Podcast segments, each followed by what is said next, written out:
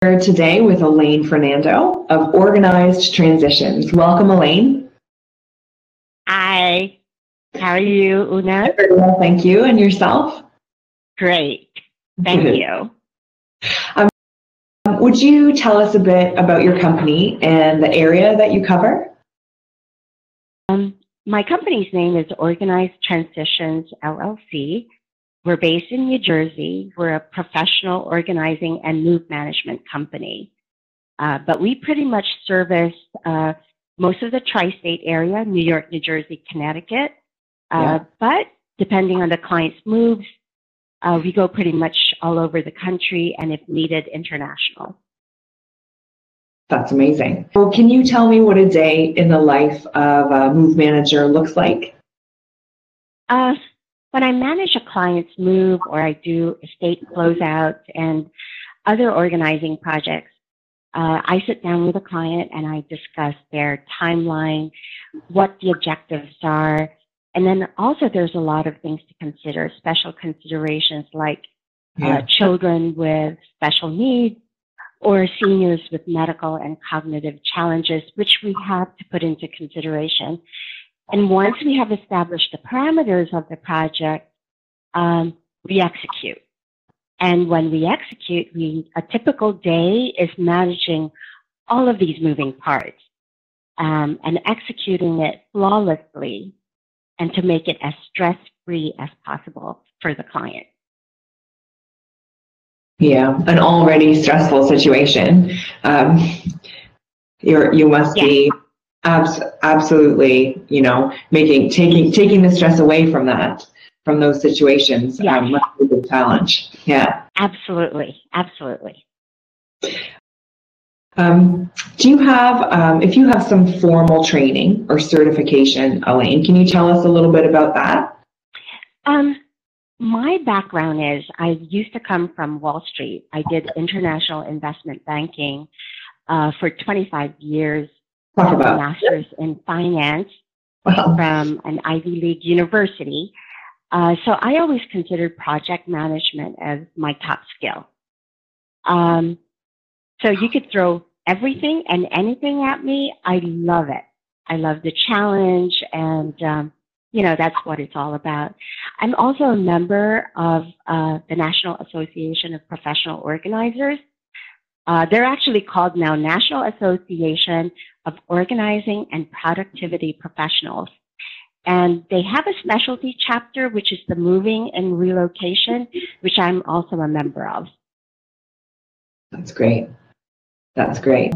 What do you think is the biggest stressor for your clients? Whether it's a move, uh, closing out an estate, an office, all my clients have the same stressor. Mhm. It is the when to do it, where, how to start. All of these questions, when they hit them, it's like, it's just way too overwhelming. Um, and you know, you have to think it is an overwhelming transition in a client's life. Yeah. And what I'm all about is to make it as stress free as possible. So I take on their stress. It seems as though, from what you've said about your um, your training, that you're well equipped to take on that stress. and Yes. that The more stress it is, the more enjoyable it is. So, how has the MaxSold experience been for you so far? It's been wonderful.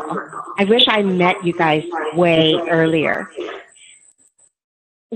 Whether it's downsizing for a senior, closing out an estate, now I tell my clients, let's go to MaxSold. Let's see what we can sell before we decide what to em- to empty the house. You know, like let's see what we can sell, do this process, and the way you guys do it is just wonderful. It it helps me.